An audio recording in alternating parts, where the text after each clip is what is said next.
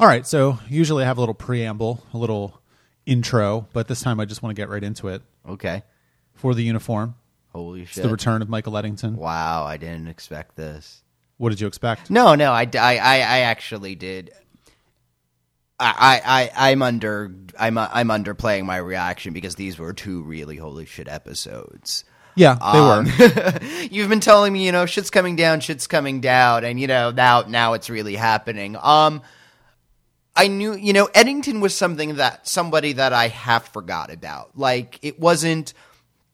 You know, obviously, I knew. You know, they're they're going to pick that story up again. Sure. Um, you know, it, it, it- it's solely on a. There are so many balls in the air in this in this series that, um, you know, he he's been something. They, they they've been coyly distracting us away from remember thinking about the Maquis. Um, so it was a nice surprise. To, I'm I'm surprised that it was kind of resolved and he was captured in one episode. And it would have been nicer if they had, you know, they they certainly could have thrown in lines of dialogue here and there. Oh, we're still looking in the Badlands for Ed- Eddington, kind of a thing. But uh, which I which I think is an interesting reaction on your part, only because you know I I kind of had similar thoughts, and yeah, we've talked about this before, but that really is one of the ways in which Deep Space Nine is at a crossroads in television storytelling because that's what you would do now. And I mean, like, But- especially no, you know, it, it's not like they were setting anything. They would need to set anything up or anything like that. I mean, everybody knows that Eddington is still out there, and that Sisko really wants to find him, so they can, you know, throw away a line here or there without, you know, worrying about planning for the future.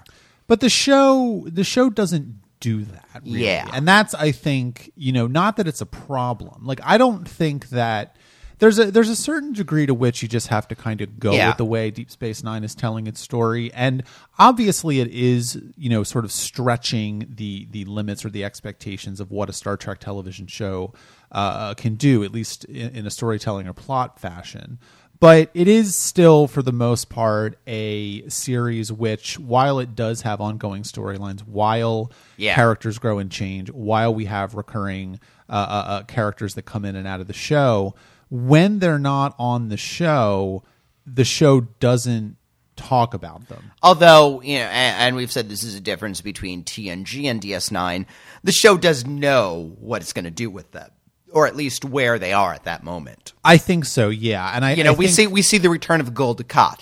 He's somebody we haven't dealt, and Tora Ziyal. We haven't uh, we haven't dealt with them very much, but you know, the the show makes it clear what they've been up to. Yeah, exactly. And I think that that's one of the things that the show does best actually is is kind of placing these characters in a context even when they Yeah. just appear again. We know that you know. Uh, uh, Eddington was doing shenanigans, and that Sisko was looking for him, and they just show, elected not to show us, you know, the missions that were fruitless or the reports that were just rumors that didn't lead to anything. Yeah. Now I do find you know the, the the structure of this episode I find really interesting because you know it starts out with Sisko on this this planet where there's refugees from uh, uh, uh you know the Maquis or or I guess they're colonists they're not Yeah. Maquis. But so they say that, that that Eddington is actually the leader of the Maquis, which which strikes me as a little bit odd. Uh, I, I don't know if that was established before. It's No, I didn't think it was. I thought he was just, you know, maybe a high ranking member. Maybe he has his own cell, you know, something like that. But was he Mr. Maquis? I didn't realize that. Mr. Maquis. it's like Mr. Magoo, only I, I, I, only worse. I mean, he had to do his regular Starfleet job. How much could he lead the Maquis, really? Yeah, I guess it is a little strange. That's Maybe- just, just what I think in terms of logistics. well, maybe the Maquis had an election and he got he got elected to the leader of the Maquis.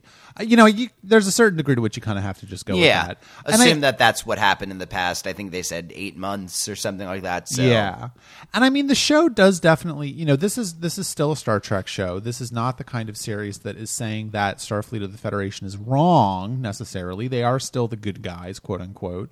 But the show is able to to to sort of bloody them a little bit or dirty them up a little bit in a way that still is consistent. Now, I I I tend to have issues with the end of the episode, but we will Yeah. talk about that.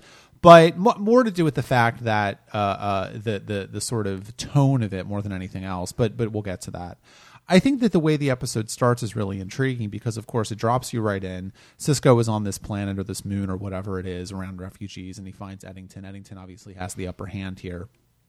And Eddington is doing this really interesting thing where he is, you know, there, there's part of Eddington which is very angry at Sisko. I think for uh, because Sisko is, is sort of a proxy for Starfleet Yes. in general of the Federation. Obviously, there's also a part of him that is not angry at Sisko and just understands that Sisko is doing his job.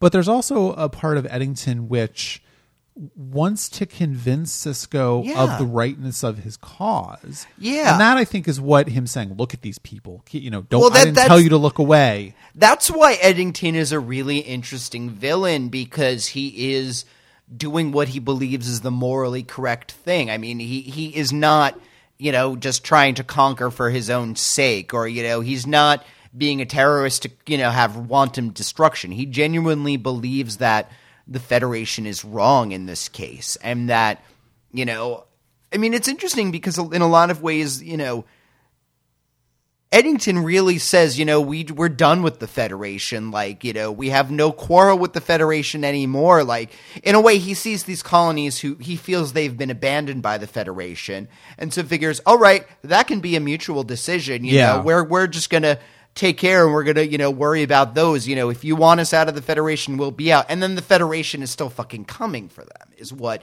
Eddington's view is. I mean, Eddington generally feels like, you know, look, just let us go. He- Yeah. he correctly says, you know, is part of the reason that I left the Federation, you know, is it because I left you? You know, the Federation taking it personally can't understand why someone would want to leave.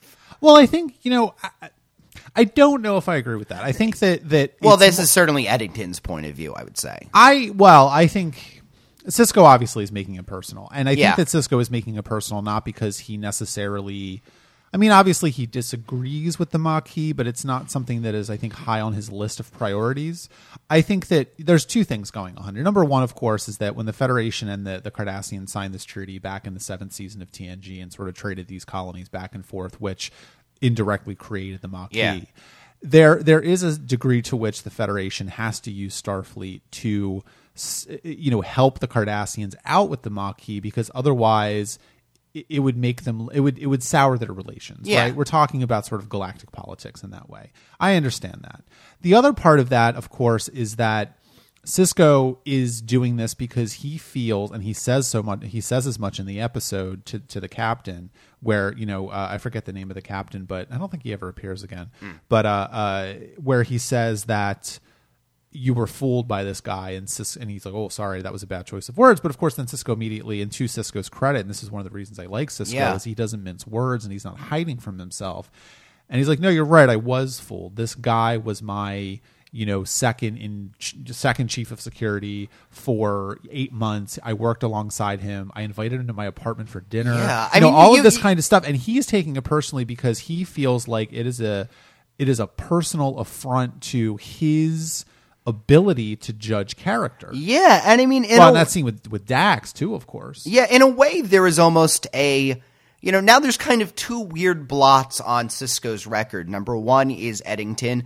Number two is the incident in, uh, uh, uh, uh, Rapture. in Rapture, where I keep wanting to call it Ascent, and I know that's the same. The one in Rapture where he let the Federation, you know, he, Bajor was this close to join the Federation, and he torpedoed that Yeah. at the end. So, you know, yeah, he is trying to make the. Obviously, nobody in Starfleet seems to. He, he, he, he isn't getting in trouble for either thing, but he at least wants to make this one right in a way. So, yeah, it is getting personal. well, I think it's partly he wants to make it right, and of course, partly he wants to be the one to do it. Yeah. You know, if This there's one his- if there's one thing that we can say about Sisko is that he is stubborn and tenacious. Mm. And it totally makes sense to me that he would not want to give Eddington up to anybody else. No. And of course, you know, at the end of the episode, he does capture Eddington in a very, very unorthodox fashion, let's say. Yeah. And I think that that is, the, you know, the I, I don't know. Are we ready to talk about that? Let, let's talk about the end of the episode because I think it is important that Because I mean, I can see, I I can certainly see Kirk or Picard coming up with this realization that you know Eddington is casting himself in this drama, and his, this is the part I have to play. I mean that that's something that we've seen we've seen Kirk and Picard do those kind of plans before. Um, and we would see either of them go to the part of bluffing to, you know, bomb the planet, but Sisko actually does it.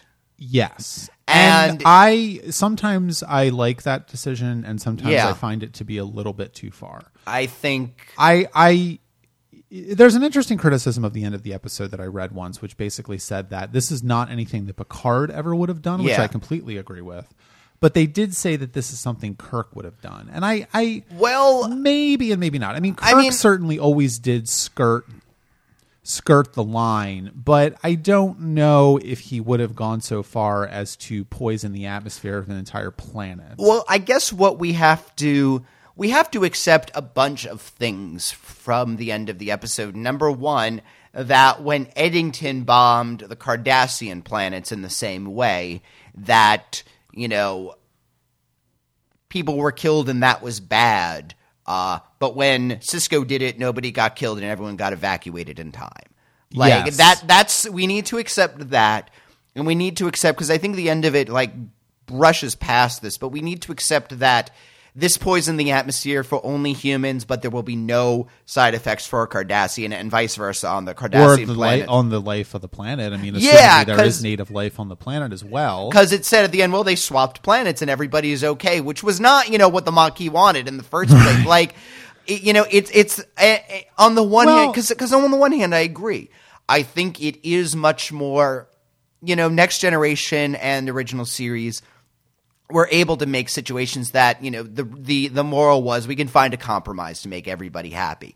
And DS9 is we're going up against people who will not accept compromise. Right. You know, somebody has to lose in this situation. we have two diametrically opposed Yeah. worldviews that cannot be reconciled. Yeah. Wh- where do we go from here? That that seems to be where this show is going. Yes, and I, I and I think there is a nice sense of the tragic to that. I mean, we, we definitely we do feel a little bad for um for Eddington at the end of the episode, and Sure, you know yeah. there is a sense of lost possibility, and you know the Federation really did nothing for these you know colonists. The they they the, the Federation still can't get it through its head that relocate you know they're not actually helping these people by offering them relocation. The Federation thinks they did that and thinks that that's all we needed when, you know, they're saying, no, that, that's a terrible solution and you've really abandoned us.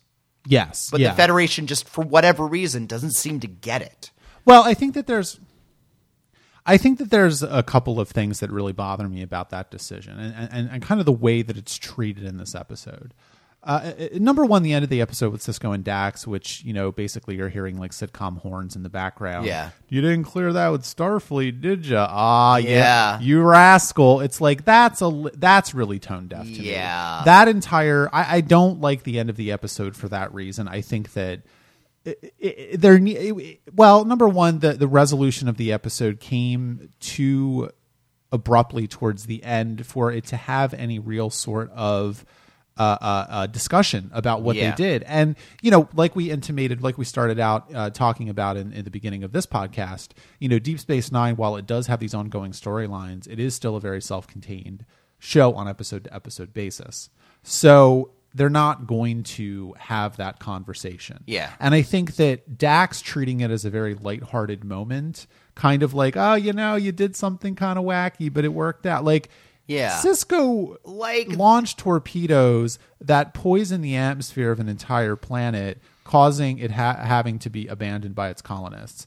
And I want a scene where somebody basically yells at Sisko for doing that, like makes him think about what he did, criticize the decision in some way, and nobody does that. You know what? What I'm thinking of is the ending of the ship, in which five people die, and Sisko and Dax have this, you know, moral crisis at the end, and they're basically like, that was, you know, there was no good decision to make from this. Everything was just shitty. This was a clusterfuck, and Yeah. you know, there was no right decision, so we made the best decision, and we know we had, and Starfleet accepted that, but we still feel really fucking shitty about it.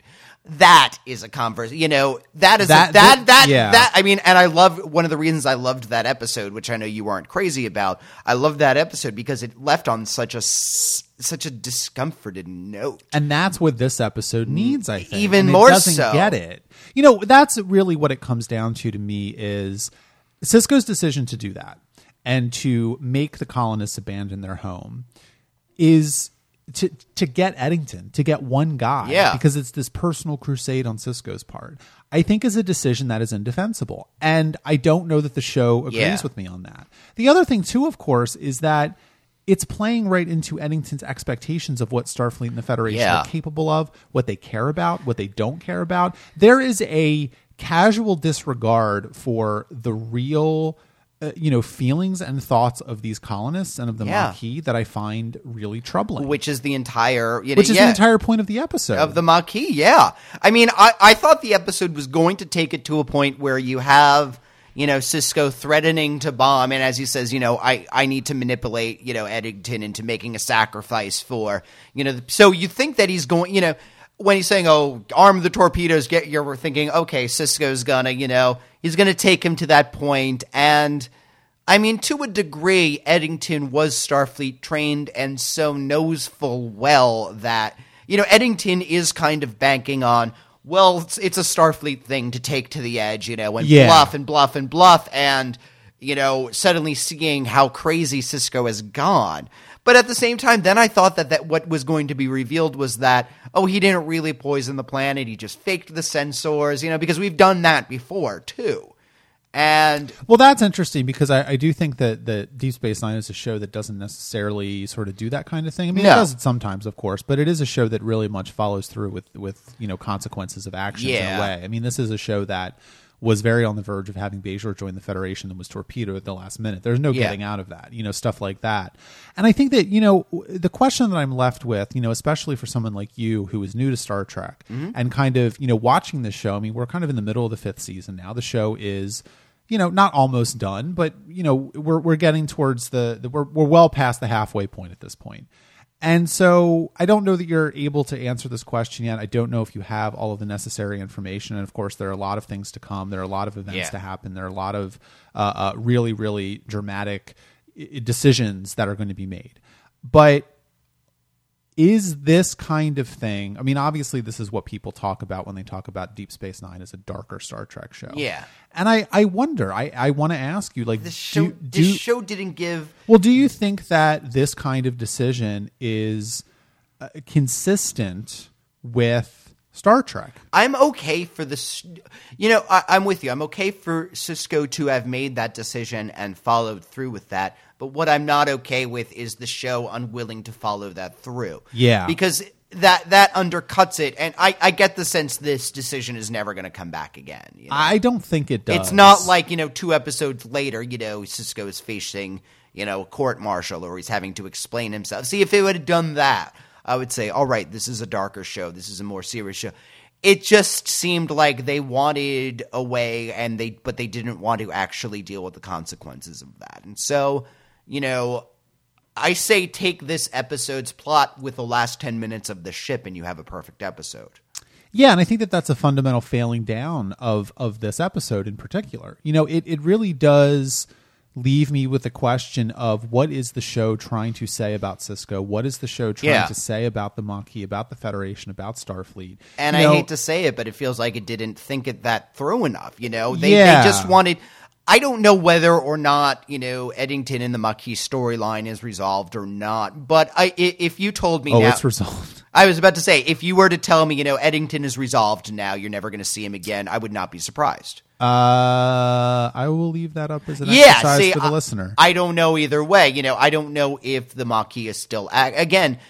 When you say that he is the leader of the Maquis, you know that that makes it, you know, I mean, the Maquis is still around. That's not really a question. But I think that that you know there are still colonists out there that are on the planets that are going to be fighting the Cardassians.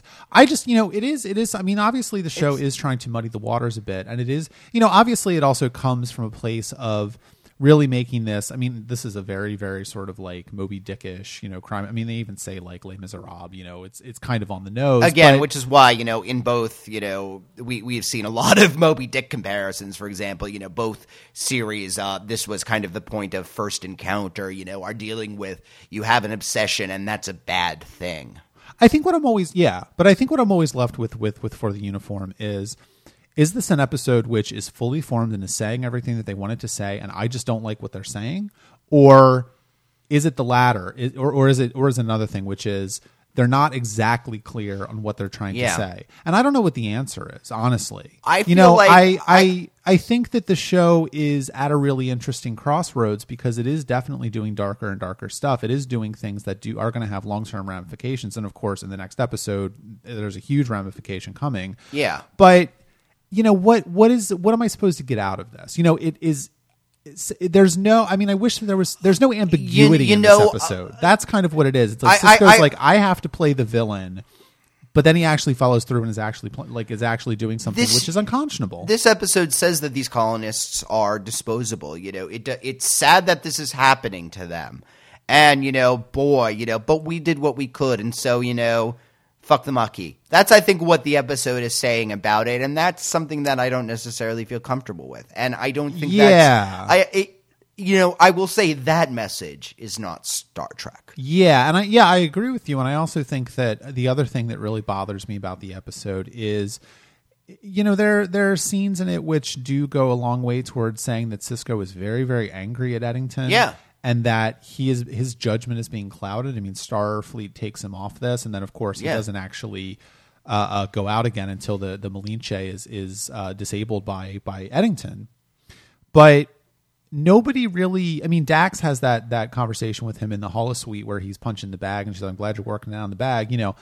And they, he has that conversation with the captain of the Malinche, but no one ever like sits Sisko down and says.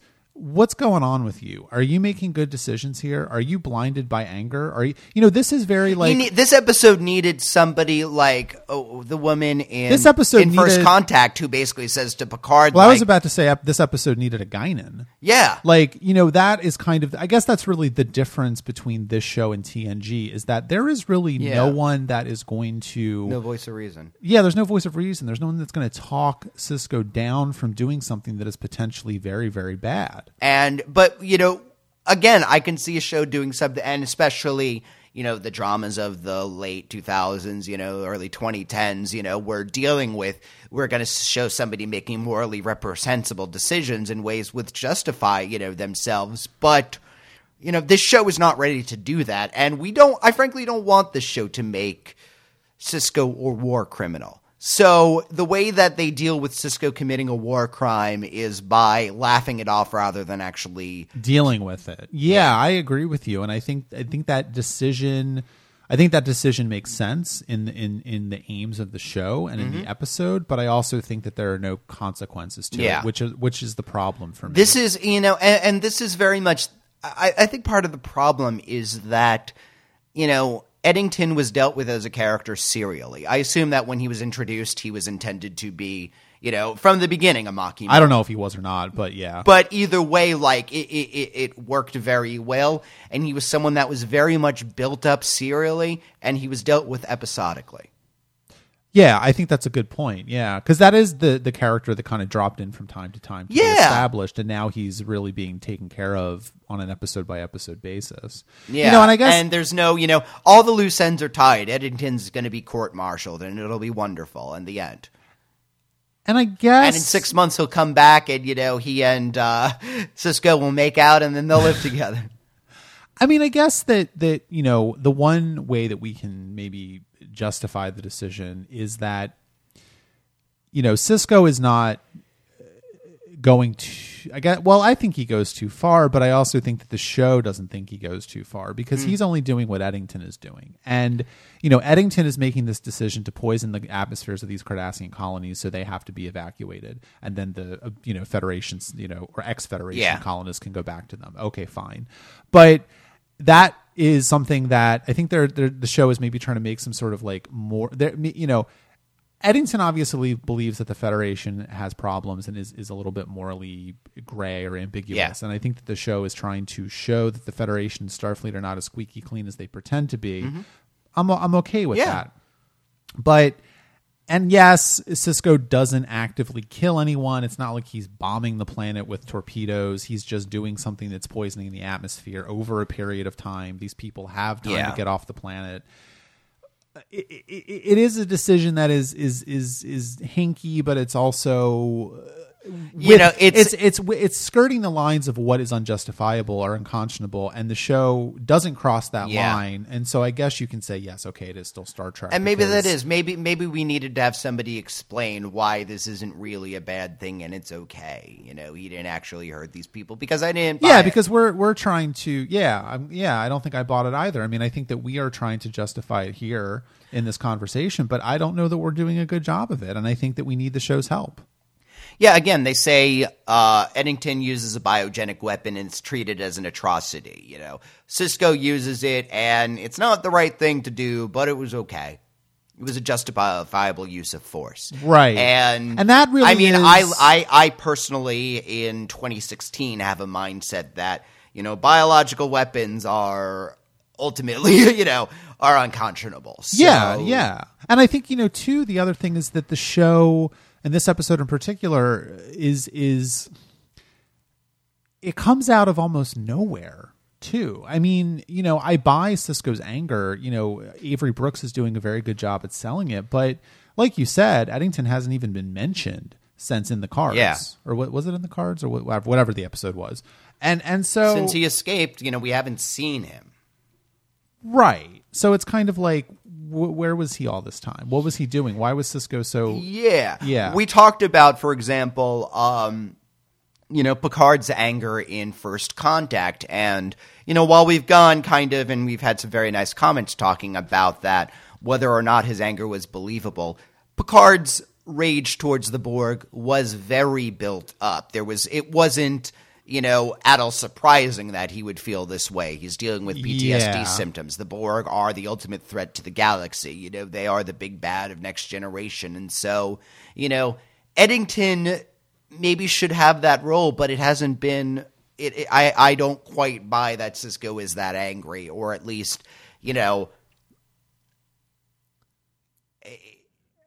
It's not like he has these bubbles of anger whenever he thinks of Eddington or Yeah. whenever his name is mentioned. You know, Eddington just hasn't existed between well, episodes. Yeah, because I, I mean, I buy Odo's reaction to this whole chain of events a lot more believable. Frankly, I think that Odo saying his one little piece about Captain, have you ever reminded Starfleet? Oh, that yes. they brought Eddington on board because they did not trust me, and he says, "Well, no," and he.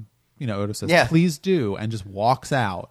That is a completely understandable reaction. That is a completely Odo reaction. Odo is- I love yeah. how cold it is. Yeah, but no, like Odo 100% is in the right. You didn't trust me for the exact wrong reasons to not trust me. You are being a little racist. Fuck you. Well, yeah, But in the, the very classiest, untouchable way.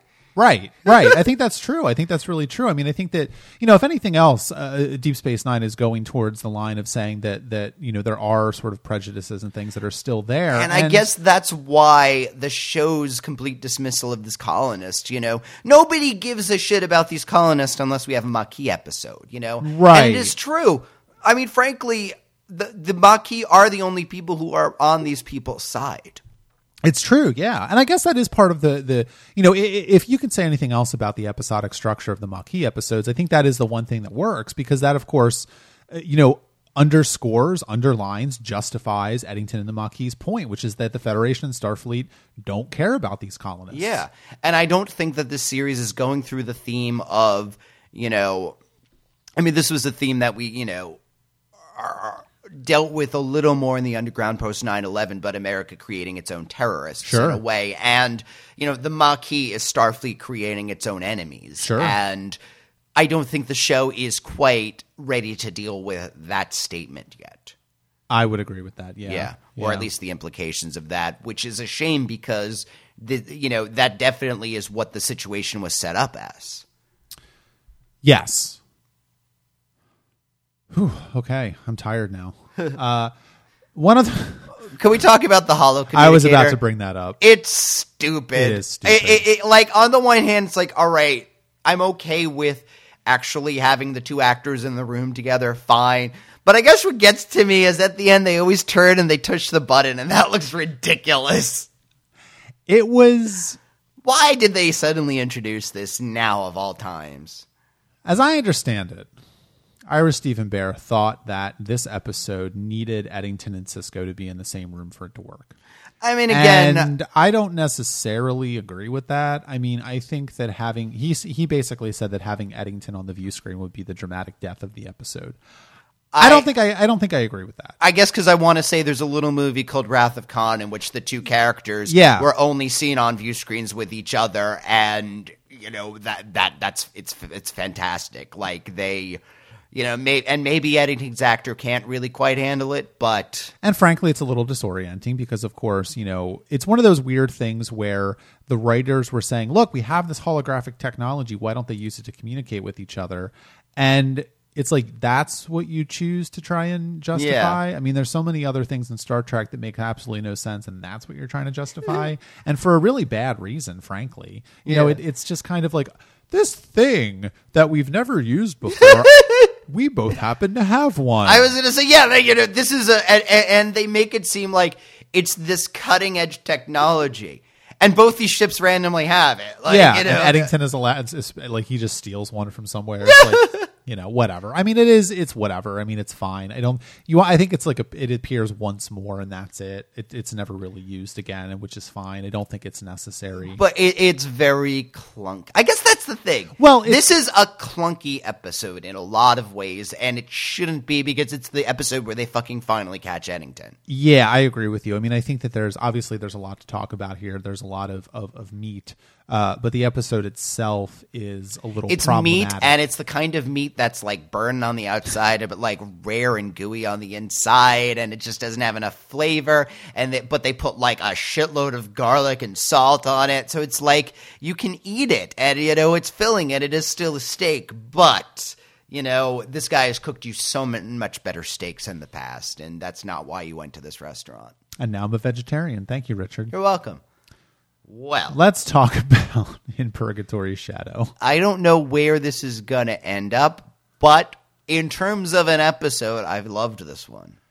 Yeah, this is a really This was one. now in terms now, now we're going to talk about here are stories that were introduced serially. So we have Garak and Enabran Tain, the Dominion who are finally in active combat. You know, several things and this episode is treating them serially and not episodically. yes. Then I think this was if if the if the if the Eddington episode had been written in this kind of a way, I think it would have been a much more effective one. That's so but so let's talk about this episode because I don't again, you know where this is going, you know. I do know where this I is going. finally now have a bet, you know, this phrase Dominion War has I know appeared in not in the show but I've seen in other media. So now I get the feeling we're Thanks, other media. well, now I get the sense we're going to start hearing the phrase Dominion War. Not quite yet, Okay, but but it's coming. yeah, there. I, I, yeah, I think that, the, well, this episode obviously is throwing the gauntlet down to a large degree. This is the show finally coming through with the, with Yeah. the implication of the Dominion by the existence of having them Yeah. on the show. The Dominion have come through the wormhole in force with a bunch of ships. What's going to happen? Yeah. you know, we don't know. I mean, the episode cuts at a very dramatic point. This is a, It was the. It was very much the thing where I'm like, what's going to happen? And then uh, I looked at the time. I'm like, six minutes. Oh shit. Well, see what what's re- yeah. Well, what's really interesting for me is that that end of the that end of In Purgatory Shadow is I think DS9's best of both worlds part one moment. And what is what's exciting for me, and I think maybe what's exciting for you, even though I don't want to put words in your mouth, I'm going to, is we knew the best of both worlds was going to be resolved in one episode. Yeah. This is This starting. this something, this is starting something. Yeah, this like- is not going to be resolved next week. No, I maybe they'll resolve the initial battle that's about to happen, but you know, again, this is the Dominion turning from a cold war to a hot one. Yes, yeah, and and really, what it comes down to is, I think, you know, it it is going to be a shift in the show's status quo Yeah. to a large degree. You know, and you're already starting to see that. I mean, well, let let your your point about this this episode really treating everything serially, I think, is very interesting because let's not forget how the episode starts out. It starts out with this very nice scene between Kira and Odo in Odo's quarters, where he is putting back all his changeling stuff, And they're, they're- having they're having a conversation about what happened to him at the end of the Begotten. You know, who's Kira's saying, "I'm, I guess you're looking forward to this." You know, there's no reason you still can't sleep in a bed. You know, Odo's like, "Nah, bed's got to go. I'm a changeling. Yeah. I'm not a solid." Like, you know, Kira's like, "Well, you're solid 18 hours a day." You know, all this kind of stuff. It's very, very well done. Yeah, they're talking. You know, Kira is finally. Kira still doesn't think of herself as a target for Odo's romantic feelings, but she's at a point where she basically she does say like, you know, you can meet somebody. You know, you if you want to explore that those feelings, that's okay. You could do it. You're still part solid. You know, Yeah. and you know, which shows a definite development. This is definitely coming off of the Begotten, where they, ha- you know, their relationship has suffered for so long, and finally they've just clean slated it, and this is them actually getting back to being friends again. Yes, exactly. Yeah, and I think it's nice to see, and it's, Yes. it is something that obviously would make absolutely well, and not that it wouldn't make sense, but it is colored by everything else that the show Yes. has done with these characters in the past. It's a really, really nice scene, and I think it also does set up. You know, in, a, in an interesting way, a little bit of subtext about what exactly the the true nature of the Dominion is, because now that Odo is having these discussions about what it means to be a, a, changeling, you know, he's not going to pretend to be what he's not anymore. And then at the end of the episode, it's revealed that the, the Dominion and the Jem'Hadar are hiding in this nebula and they're coming through the wormhole Yeah. in force. It almost feels like a release valve. It almost feels like, okay, this is what the show has been building up to for three Yeah. and a half se- or two and a half seasons. You know, and and what is this really what it's like now? You know, is this actually going to be the case? And there's, I mean, obviously everyone on the on the station is very very alarmed by this development and freaked out and, and scared, but. I think to a certain degree, the waiting period is over. Yeah, I mean we've we've been seeing them, you know, doing battle d- battle drills all the time. You know, there there's a segment in Alexander Solzhenitsyn's book about the Gulag Archipelago that talks about when people finally get arrested Here he by goes again, people. when people finally get arrested by the secret police rather than terror they feel a form of relief Yeah. because you know all the time you're wondering when's it going to happen when's it going to happen what am i going to do what's it going to be you know where's it going to come from how's it going to happen and you know now you finally know and it's not a terrifying mystery anymore Yeah, you know? yeah, yeah, yeah, yeah. I think that's right. And well, I mean, let, there's so much to talk about in this Yeah. episode, but uh, the elephant in the room, of course, is that Bashir was a changeling. yeah and so so here's my question when because he mentions a burn conference that he went to Well, so he's wearing the old uniform, so that's Okay. a clue. So the uh, uniforms were changed, I believe, in Rapture.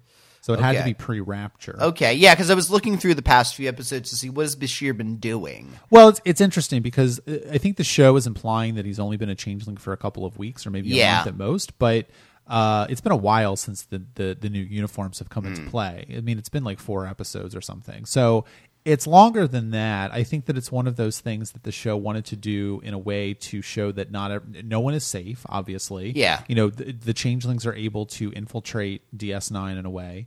Uh, why is it Bashir? Well, I don't know. Why? Why not? Right?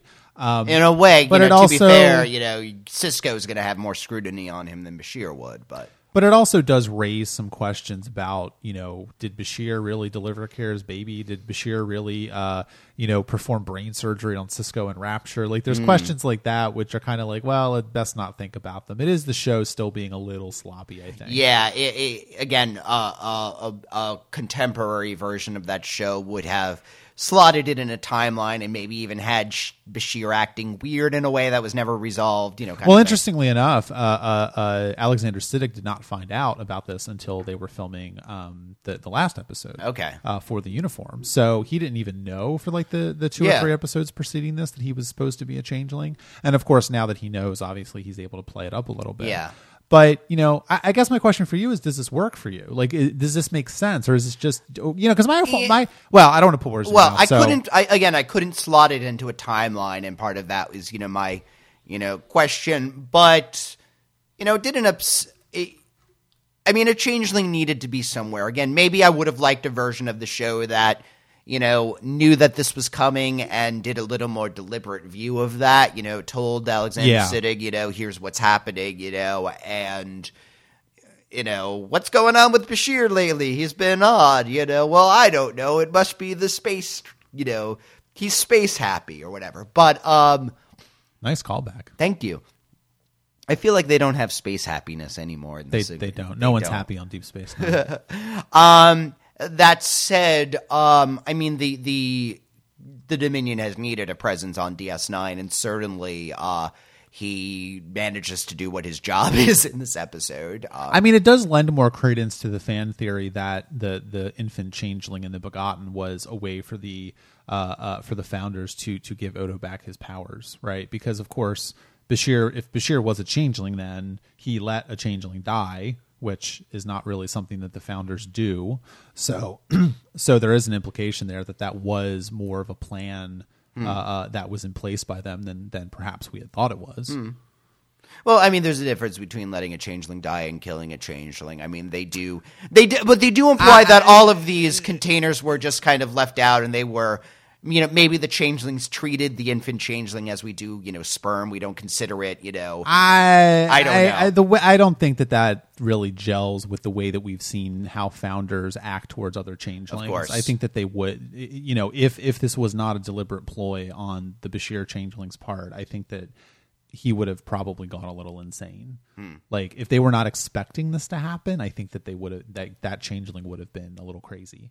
Frankly, Yeah. So I think that it does lend more credence to that theory that this was something that they wanted to happen, Okay. which which gives it another color, of course, because you know what is Bashir really there to do? And of course, it seems like they already knew that they were going to try and close the wormhole. Well, you know, so or or even if they didn't quite know that, you know, you need to be on DS9 if they do any, you know, if they do anything to hinder our plans, and that happens to be the big thing that's going to hinder their plans. Yeah, So, yeah. you know, or certainly we're about to go to war. Make sure that you know they don't do anything stupid.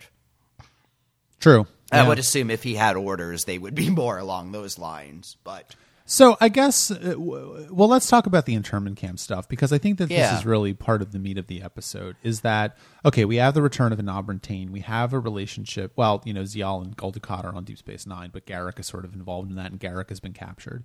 Uh, you know, we have Worf there. We have General Martok, who yeah, it was nice to see. Is now the real Martok, of course. So I don't think we've ever actually seen the real Martok before. I was gonna say it was for for a moment like when they were all weird, you know.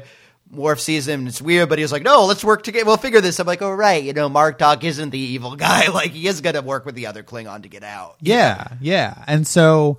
It, it, it is it, it's so interesting I mean, well, that, one of the questions, you know, that because I'd mentioned, you know, when they replace someone, you know, do they kill them? What happens? And you know, you said kind of a wait and see. So, you know, we're seeing certainly two people, and it's possible that you know that one admiral is in this internment camp somewhere, or in another one. Um, anybody we've seen who's been replaced so far, yeah, and it- somewhere. well, yeah, and it also implies that the changeling was lying to Garak in that episode, where I think it was what was it uh, uh, to the death, where Garak was trying to talk to the Vorta or the changeling about. Oh, um, yes. the people that were the, the the Cardassians that that had tried to attack their homeworld, and she said they're dead. Yeah. they're all dead.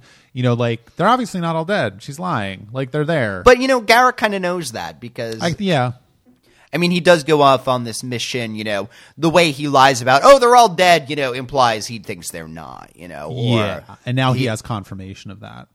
So, I, what one of the things that I really like about this episode is that all of the events of the episode come organically from this decision on Garak's part and this relationship that he has with Enabran Tain.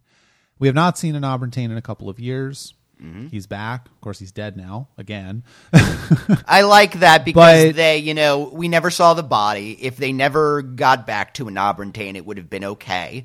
But they still left that door open for, you know, another appearance. And But all of it really, you know, the, what I like about it is that the Dominion has been painted as as very, very careful, as very deliberately planning everything. Mm-hmm. You know, they have agents everywhere. They say. I mean, we know that they have Bashir as a changeling, so they're able to get to pretty much anyone they want to get to and replace.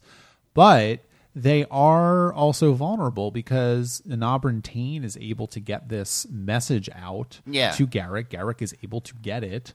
And uh, it is something that is really relying on Garak's uh, sort of affection or or weird relationship with an Tain that that I don't know the Dominion would have been able to really appreciate. Well, I mean, I, well, to a degree, I would say that you know the Dominion. Obviously, they're obviously you know, I I don't know the status of Martok, maybe even not Garak, but you know Bashir's going to get out. You know they're they're they're gonna Worf's going to get out. So I know this much, but from the Dominion's point of view, either Garak's going to ignore this transmission, um, or it's not going to get to him, or whatever, or you know they have an agent on there who realizes in about five minutes what Garak is doing. You know, he lets them know, and they they're prepared, and they attack, they capture them. So you know, for I guess from the Dominion's point of view, this comes off not as a vulnerability, Well- but they come off as totally strong.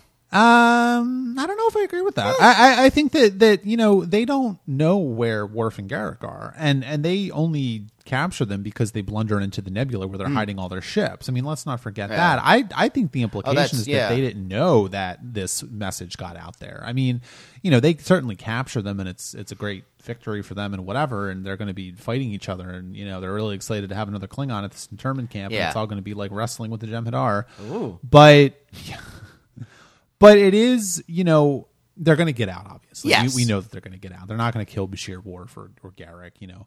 And and I'm Again, not- Mar- Martok is the wild card, but right? Yeah, we'll we'll find out what happens to to him. But I'd like them for not because they killed Tain, you know, and just like, all right, let's let's give him a, you know, we'll have another player, you know, that's fine. yeah, yeah. But But I think that what, what it really comes down to is that I don't know that the founders or the Jem'Hadar or the Vorta understand exactly, you know, what the the um the the kind of ties that bind uh, Yeah. those people together are. Because well, they of course, they, un- they understand fear, they don't understand love. I mean, that's a tip, but yeah.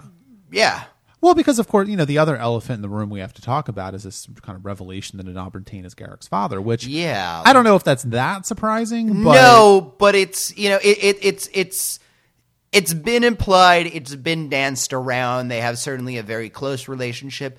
I like very much that um I mean, be- Eh, because it's not even so much a it's not so much that Garak is his father, but you know, he's an Enabran Tain's son. He's an Enabran Tain's bastard son. yeah, And it's really interesting because that puts another layer of his relationship to Tora Ziyal. Not only are they both exiled, but they both are bastard children who were abandoned by their father for a while. Like they they they understand Garak understands where Tora Ziyal is coming from to a much deeper degree than anyone realizes Yeah. until that revelation. Yeah, and I think that it's also interesting. I mean, I agree with you, and I do want to talk about uh, Ziyal and, and Gul Dukat, but yeah.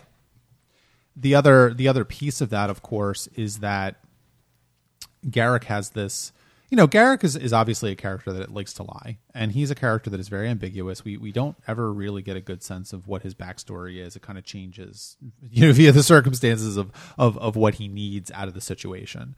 Uh, I mean, I think a perfect example is when he's just basically playing with Worf about wanting to go to Starfleet yeah. Academy. But I mean, and he- at the end, he says, "Like, look, lying's like any other skill. You know, I've got to practice it." But But this is the one instance that last scene between you know uh, uh, Yeah. And Garak where you know even in that moment he can't help lying because you know Anop Tain asks Garak if they're alone and Garak says, "Oh yeah, we're alone," and they're not alone. and then you know, then he's saying like, and, and I mean, a lot of it is you know comforting someone who's dying. You know, he says, "Oh, our man. Oh, yes, we killed him. You know, he's dead. You know, all your enemies have died. Yeah. You know, um, so yeah, but I mean, I, I like that they. I mean, these are two people who have lied their entire lives. You know, Fa- son takes after father very much, and at the end, you know, he's begging him like, "Look, admit I'm your son." Like, you know, Yeah. we, you know, I know you're lying. I lie all the time, but this is not a time for lies. And Anop Tain doesn't outright say it though. Yeah. I mean he implies it.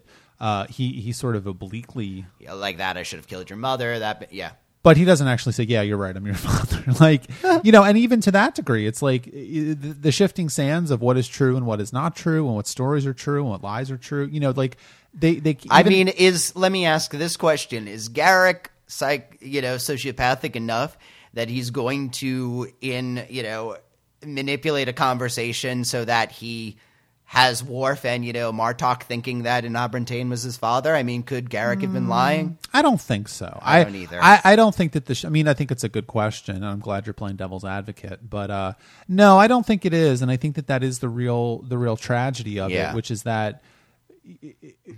Get well. I mean, part of it is that Andrew Robinson is a fantastic actor, and you can really tell when he is playing the Garak that is sort of playing with people and lying to them, and when Garak is being truthful and real. Yeah. And in that scene, he is playing Garak as someone who is just tired of this and he wants the truth. And you know he's in a situation where honestly he has nothing to lose at this Yeah. point. I mean, you know, So is an Enabran Tain. well, yeah, exactly. I mean, an Enabran is dying, and and so it, it. But it's interesting to me that that the the layers of uh, you know falsehoods and the layers of obfuscation are are so deep, and they are so used to it. It is such an ingrained pattern for them that an Enabran even on his deathbed, cannot just outright say that Garak is his son. Well, I, I, I, I guess what do we have left to talk about? I mean, I like Tora Ziyal. I can't say that she's a, you know, I got, even though she had probably the most scenes in this episode than she has in a while. I can't say she's a huge. Well, this is also the third actress to play her. Okay, it wasn't just me. No, it um, wasn't just you. Oh my God, she's being replaced by a changeling who's not very good at it. Well, I mean, yeah, we, we you've already intimated that they they've you know Garak and Tora Ziyal Yeah. have connected over their their you know You la- know- you know their their their fathers that were missing and things like that. She is uh, insisting that her her feelings are more romantic. Garak is all, no, you know, your dad doesn't like me, but you know, I I, I- I mean, to a degree, that only I, I I only have so much patience for the you know daddy drama between that, but you know, Uh, well, it does. It does. I mean, I think that it's doing the Gul Dukat and Ziyal scenes. I think are more interesting Yeah. to talk about. I think that you know, especially when he stone cold shuts her down, fine, be doomed or whatever. Yeah, well, I mean, i- i- more evidence for my thing that Gul Dukat is a sociopath and doesn't care about anybody and only uses them for his own ends. Uh, because, of course, you know, let's not forget that scene between Gul Dukat and Kira, and they have come, yeah. you know, in the past couple of appearances of Gul Dukat with Kira, they have come to some sort of understanding with each other, and that is the show, I think. Sort of repivoting that and going back to an older version of that relationship where they are not friendly. And- yeah, and yet they, you know, in a way, they have the same. they- They're both focusing on the same person. Like they have the same arena. Um, you know, Kira is the one who genuinely is looking out for Tora Ziyal's best interests. Uh, you know, Gul Dukat just wants to possess his daughter in a way. Uh, Yeah, yeah. and. You know, I love that. You know, there was a time when you know Bajorans were afraid of Cardassians, and you know Kira's just whatever. You know, Yeah, it's a. I mean, I'm but glad- you know that that's just a. I mean that that line is the dumbest thing Gul Dukat has ever said because it only it only serves to highlight how weak his position is. yeah, because what can he do? He's not even speaking for Cardassia anymore. He is just Gul Dukat. He's a pirate. Yeah. he's flying around in a stolen Klingon bird of prey, and and and you know, wait. I mean, as Kira says, waging a private little war against the Klingons. pretending he is a important vigil a, a hero, and he's you know. It's not even like he's organized and gotten a Amaki behind him. You know, he's just Gul Dukat, and he He's. Goldu Batman. Yeah, and even his daughter is starting to realize, like, you're, you're just trying to make me do whatever you want. Yeah, exactly. And I think that you know, obviously, it, it does have resonances with the Enabran Tain stuff, Yeah. which I think it's why it's in the episode. Of course. you know, but I mean, I do like how self-possessed uh, uh, Tora Ziyal is. Like, she know, you know, she has made up her mind that she feels this way about Garak, and she's just matter of factly saying it. You know, she's made up her mind that she's not going to go to Cardassia with her father, and she's not going to be swayed. You know, she is an extremely stubborn person in some ways. You know, she is her father's daughter, but uh, you know, yeah, I, I think she's a character. I mean, certain that is diff.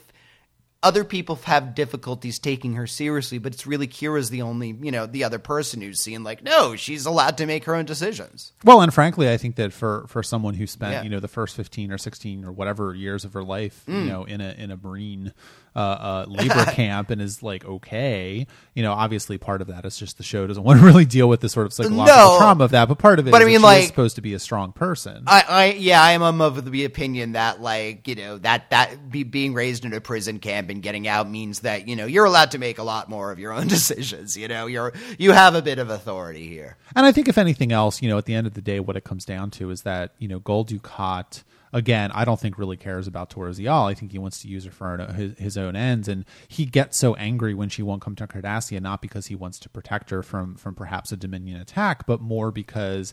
You know he is losing face amongst his own. You know, like his family, his daughter doesn't want to go back with him, and that that is untenable to him. I think you know that's part of it, and I think it is to a degree. He loves Tora Ziyal when she's being the good Cardassian daughter who honors her father, You know, when she's actually being a person with her own ideas and, you know, you know, habits and, you know, people that she wants to have relationships with, well, then she's a problem. You know, I- i- if And not only that, but she is choosing to spend her time with with Garak, who- Yeah. who, you know, Gul Dukat and Garak obviously do not like each other. if Tora Ziyal went back to Cardassia and you know found a Cardassian man that her father approved of and introduced her and had a nice card huge Cardassian family, she would be the apple of her father's eye, and you know it. But Well, I- she's I- not that person. I also want. I mean, her point is well taken, though. You know, she does not really have a place on Cardassia. Yeah. you know, she is obviously half Bajoran. She she doesn't look Well, that's uh, a- as much like a Cardassian as a, as a full blood Yeah. Cardassian does. g- against That's uh, going to be Garak. It's very ob- It's particularly obvious. Um, but I, and I guess that may be part of the point is that Gul Dukat is not really living in reality. You know, he No, has not at all. He has his idea of how the world is going to work, and he's going to do his thing. But it's not really going to work out that well for him. And you know, when there's other people around who are doing their own things, it gets very messy, and he just really can't handle that. Yeah, yeah, I would agree with that. And he does imply to her that there are a lot of things going on on Cardassia that we haven't been privy to, though, which we've kind of known, but, you know, Yeah, we haven't seen Cardassia Prime in a while, but but she says at one point, you know, I'm not, don't have, when she says I don't have a place in Cardassia, he basically says, like, look, things are changing. I don't have the time to go into it right now. But, you know, that said, that's putting up a gun on the shelf. sure, yeah. I guess we'll find out what's going on with that. Will we? Maybe not. Maybe we won't. I'm really starting to get tired of Worf and Dax, by the way. Thank God. Okay, because, like, now no- you understand why. I now so, I'm like, no, because their first couple appearances were okay, but now they're all just like, we have feelings, we have drama. Why why are they together anymore? exactly? There are two people that have a lot of sexual chemistry and like to fuck, and that's what it comes down to. And the show, And they're know, just trying to make this like real relationship work. I mean, we've all done that, but Sure, but it, we don't need to do it. We don't need to see it on a television show. Hmm. Why is it interesting? Yeah, I don't. yeah, I'm over They're, it. they're they get on my nerves. Do they break up? At least tell me that. I Oh God! I can't tell you that. oh no! I can't. I mean, I maybe. Oh they, maybe, no! They get married maybe- and have Maybe they. Klingon babies. Maybe they do break up. I they have don't know. krill. Ew, I don't want that. That's what's happening. All right. and then well, Keiko gets to deliver Worf's baby because Klingon men get pregnant. uh, that is not true. Well, it's in my fanfic, which, you know, patrons can read if they're a subscriber at the $50 level. Oh my god, we could totally do that. I'll write fanfic. Yeah, let's never do that. All right. Well, I think we've run this one into the ground, but uh, I'm really excited to see next week. I yelled at my TV. Rubbing my hands maniacally. All right. Well, if you have any thoughts on either one of the episodes of DS9 we just discussed, please leave a comment on the post for this episode of the podcast at truckaboutshow.com. Check out our Patreon if you would like to give us some monetary support for our podcasts. Patreon.com slash truckaboutshow, where if you give us $5 a month or more, you can also get access to a special monthly episode of Truck About that we do for you. And uh, since this is the end of July, we are going to be releasing one in about a week. And uh, we're going to do something a little different. We're going to do it on a video game Oh this time. Oh my god! Is it Tomb Raider? Uh, yeah, it's Tomb Raider. How did you know? Uh, because we discussed this before we recorded the podcast. Come on, Eric, pay attention. So there were a couple of very, very highly acclaimed adventure games from, I believe, the early '90s about Star Trek: The Original Series uh, that uh, were unavailable for a really long time and are now available, I believe, on goodoldgames.com, gog.com. Uh, and so we're going to uh, play and discuss Star Trek 25th Anniversary, which is the first one of them. Yay. So if you would like to hear that, all you need to do is give us five dollars a month or more at patreon.com slash truckabout show. And, And you ba- get to hear that in a, mo- in a week. Basically, if you've ever wondered what the old video game podcast Eric and I used to do was like, this is going to be a nice taste of that. The what? Exactly. Social media, we're on it. Truckabout Show, Twitter, Facebook, Instagram. And as always, please go to iTunes and leave us a positive iTunes review. And don't forget, we have another podcast, tuninginshow.com. Episode two is being released this week on the Firefly episode, The Train Job. Hmm. So go look forward to that. All right, next week, we're going to be talking about the episodes by Inferno's Light and Dr. Bashir, I presume. Oh man. We'll talk to you then.